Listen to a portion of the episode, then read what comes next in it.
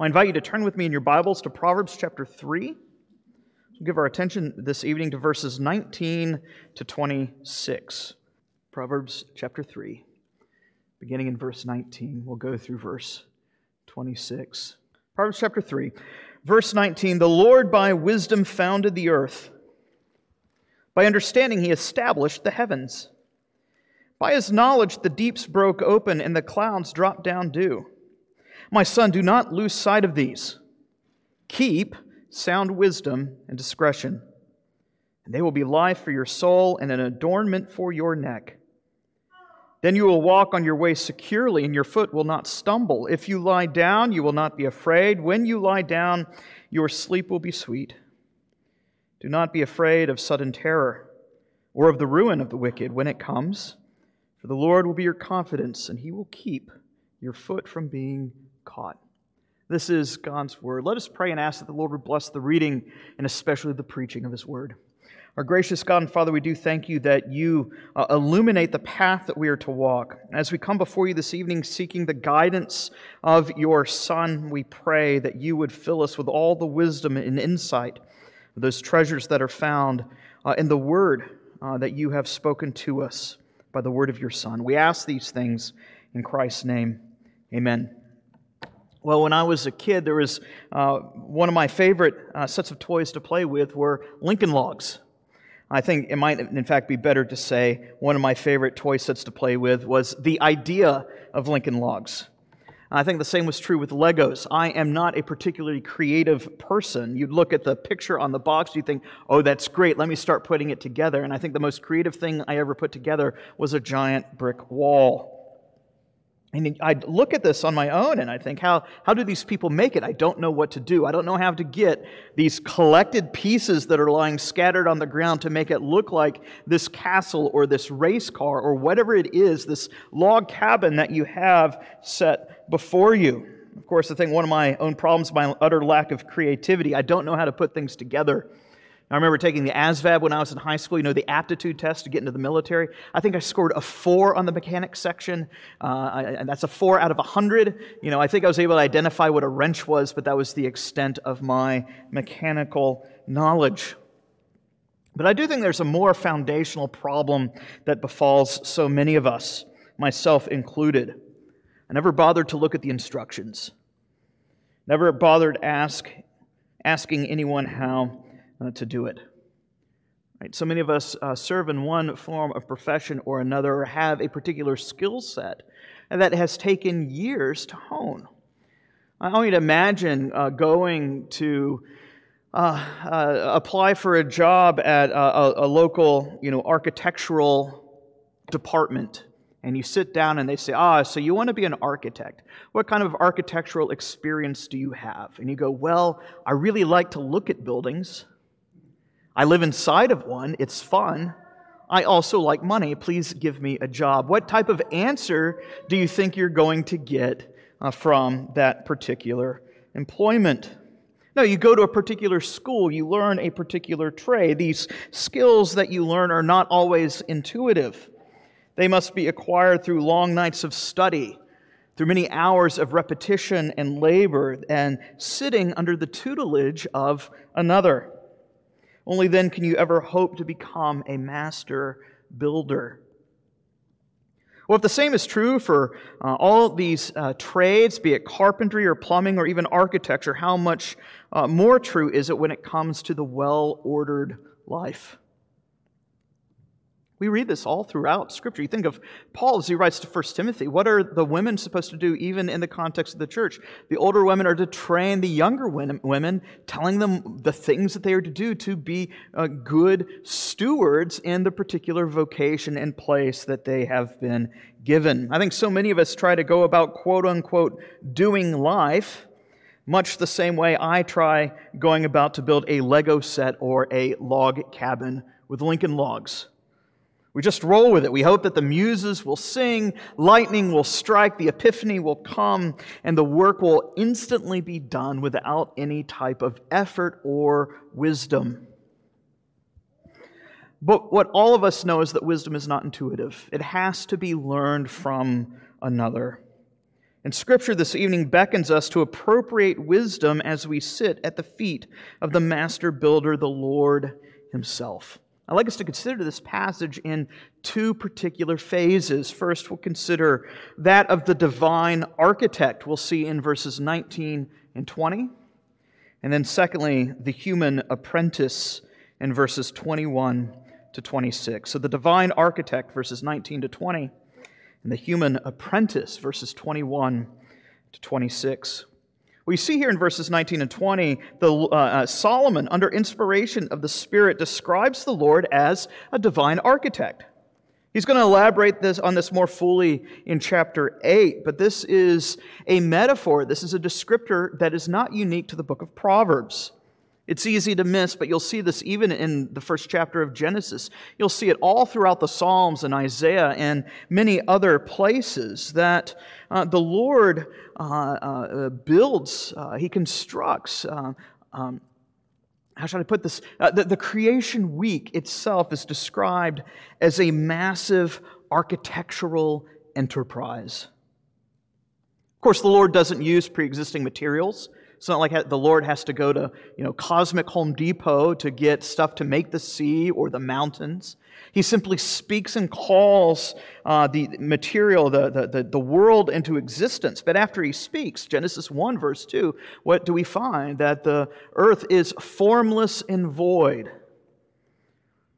And so over the next six days, the Lord begins to give shape to the heavens and the earth. He begins by separating the light and the darkness, the night and the day. He separates the waters above and the waters below. He puts in place, uh, uh the, the, ESV calls it the expanse. Uh, literally in the Hebrew, it is a vault, a ceiling that is, as it were, put in place in the sky to keep the great deluge of water from falling. He separates the seas and the dry land. He causes the vegetation to sprout. The very first three days of the creation week is a carving out of uh, particular domains within the created order the sky, the earth, and the sea. The last three days, it is the fulfilling of those particular domains. He fills the sky with the birds of the air, he, uh, with the, the sun and the moon and the stars to rule over the sky. He uh, fills the seas uh, with the fish and the sea monsters of the deep. And he populates the land with the cattle. And of course, the pinnacle of creation on day six man who is to rule as God's vice regent. There is order, there is beauty. Everything is put in place. You read Psalm chapter 78, and the psalmist describes the whole earth as a cosmic temple, as it were. Psalm 78 The Lord built his sanctuary just like the high heavens, and just like the earth, which he has founded forever. Psalm 104 recounts the beauty of God's creative power, praising the Lord as the architect of beauty and of order. How he causes the springs to gush from the deep to quench the thirst of tired beasts. He gives a home to the birds that they might sing and he satisfies the earth with the fruit of her labors. This is a house of joy. This is the theater of God's glory where his kindness, his goodness, his provision is seen and displayed for all the world to see. Even at the end of Job, when Job is sitting in darkness and despair, doesn't know what to think of all the calamities that have befallen him, and he begins uh, to, to make almost accusations, these, these questions asking the Lord, why? Why? Why? The Lord comes and he confronts Job and he asks Job this. He says, Job, where were you when I laid the foundation of the earth? Who determined its measurements? Who stretched out the line? On what were its bases sunk? Who laid its cornerstone? This is architectural language. The Lord Himself speaking of uh, the creation week as the con- massive construction, a work of beauty. And so we see here as well Solomon saying here that the Lord laid the foundations of the earth, and just like a ceiling, He established the heavens. Heavens and earth, it's a rhetorical device you'll see in Hebrew poetry. It's known as, uh, as a merism. So that when it says that the Lord created the heavens and the earth, it's not that the Lord created heaven and earth, but everything else was created by somebody else. Rather, it's you have the heavens, you have the earth, and everything in between is understood to be created by the Lord Himself. In other words, the whole earth is full of God's glory. As the psalmist declares in Psalm 19, it exhibits the divine handiwork, such that the psalmist can say, The creation shouts regarding the divine existence and power of God. Day and night it pours forth speech. Man looks at the stars, he considers the mountains, he probes the ocean depths, and what he is to see is this that this is the theater of God's glory. It is the visible stage wherein the invisible God displays the beauty of his divine artistry in such a way as Paul writes in Romans 1 it leaves man without excuse. God makes himself known through the beauty of creation. J. Gresham Machen, the founder of our denomination, uh, a century ago, uh, wrote this really wonderful a little piece, uh, and you think here's a guy who is a professor of New Testament at Princeton University. Uh, here is a guy who has written all this stuff on uh, Paul and the first century, on uh, defending the virgin birth of Christ. And then he turns around and he writes an article on the joy of hiking through the mountains. Because one of his favorite things to do is to go hiking and to see the beauty of God's creation put on full display. That there's something wonderful about it. As we consider God who made the worlds, He made heaven and earth, the question we have is how is it that He made the worlds? What did the Lord make use of? And Solomon, the emphasis we see here is that the Lord did all of this by wisdom. He did it according to skill. The Lord exhibits His wisdom in His creation and in His counsel. And all that he has created, even in his judgments, he exercises wisdom. You see here the, the language here in verse 19 uh, that by his knowledge the deeps broke open and the clouds dropped down dew. It's the language we see both in the creation week and also the breaking open of the deeps uh, with the coming of the flood as God judges the world in righteousness, not according to uh, uh, you know, uh, uh, some type of massive bribe by a lesser deity, not according to ignorance, but according to wisdom. All that the Lord does, all that He is, is wisdom. The Lord acts in accordance with wisdom, for He is wisdom itself. You know, we talk about us having to seek the wisdom of another as we learn a particular tool or trade. We do not think that about the Lord. It's not as though the Lord had to consult some higher being or that he had to go consult or participate in some kind of abstract notion called wisdom. The Lord does not accumulate knowledge. The Lord does not have to learn anything discursively like we do. The Lord simply knows for he is wisdom itself. This is what Isaiah says in Isaiah chapter 40. Who did the Lord consult to teach him understanding?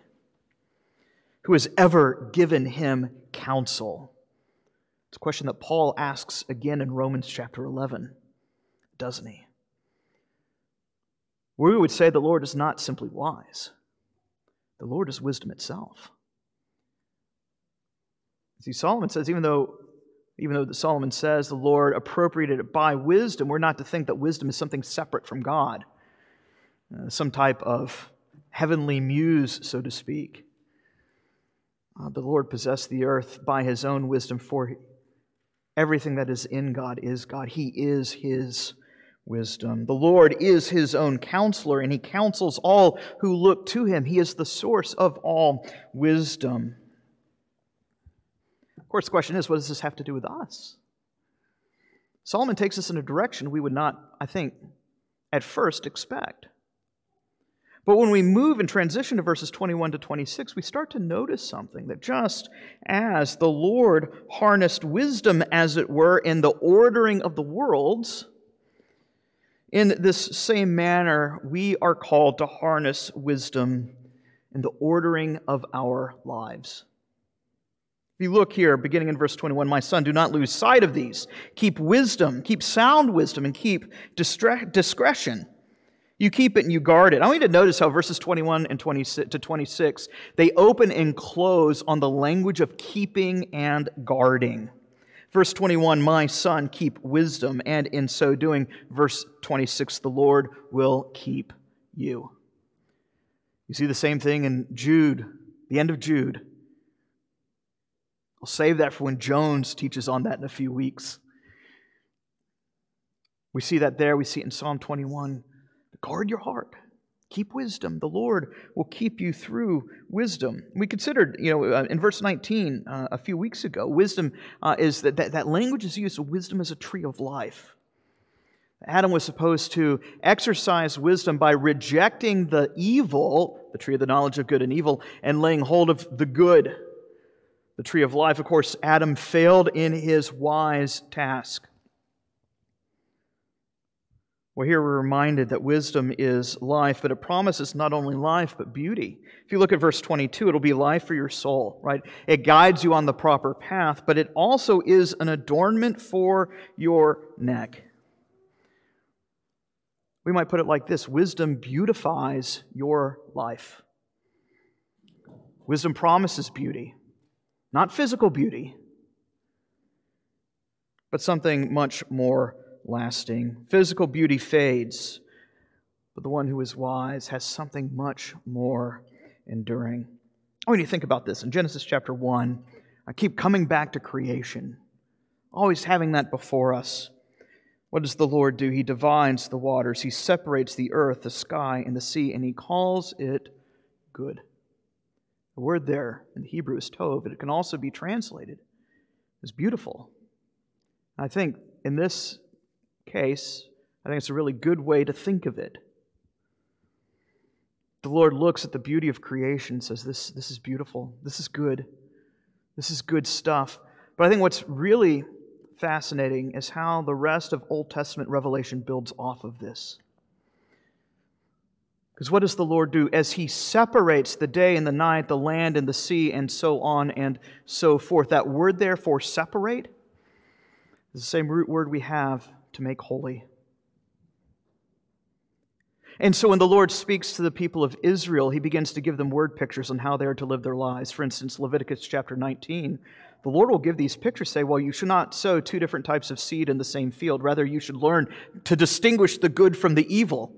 And then he goes in the very next breath and says, for that same reason, a man should not sleep with another man's wife. Another man's wife. What is the Lord doing? He's giving word pictures to his people, saying uh, the, the natural order, the beauty of the natural order, those proper distinctions of separating various things, that gives you, Israel, a word picture in the natural order, the very thing that you are to do in the moral order. Does that make sense? Just as we, uh, as Israel is called to separate her life, and even some things we look at go, that's really weird. Why are they being taught this? Again, this is teaching the people. The Lord says this very explicitly in a number of cases.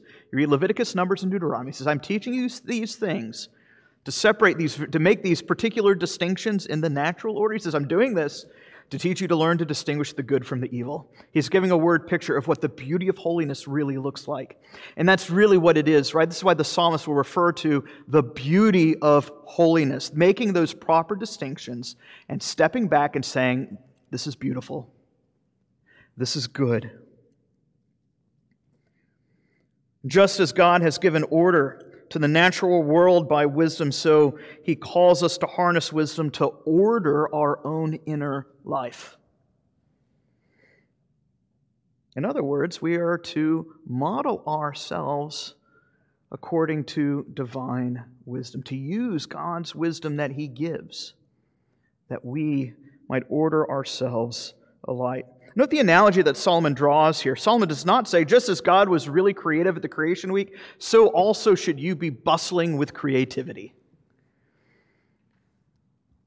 That might be true in some cases, uh, but that's not the direction that Solomon goes here. Notice the, the, the particular um, comparison that is being teased out in this passage. Just as God ordered the worlds, so also should you order your lives. How did God order the worlds? By wisdom. So, how should you order your life? You should do it by wisdom, and it will be good. It'll be beautiful. It'll be like a necklace that adorns your neck. It'll be life for your soul. These are good things. This, what we have before us, is not a lesson in art history. Here we have a lesson in morality. God calls us to establish our path by wisdom. You see it here in verse 23 let wisdom establish your steps, then your way will be secure. When you walk, when you lie down, again, we have another merism. You will walk safely, you will sleep soundly, and everything else in between. Let wisdom order all of your life, not just part of it, not just your, your, your family affairs, not just your finances, not just your work, not just uh, kind of religious worship. Let it order, let wisdom order your whole life. Let wisdom beautify your life. Wisdom displays a life that is well ordered. It provides security and rest. Wisdom, verses 21 to 23, provides these principles that will elicit goodness and beauty in the life, but it's not just an abstract principle. Verses 24 to 26, it is the Lord Himself promises personal care to attend you every step of the way. He commands us not to fear sudden calamity. Why?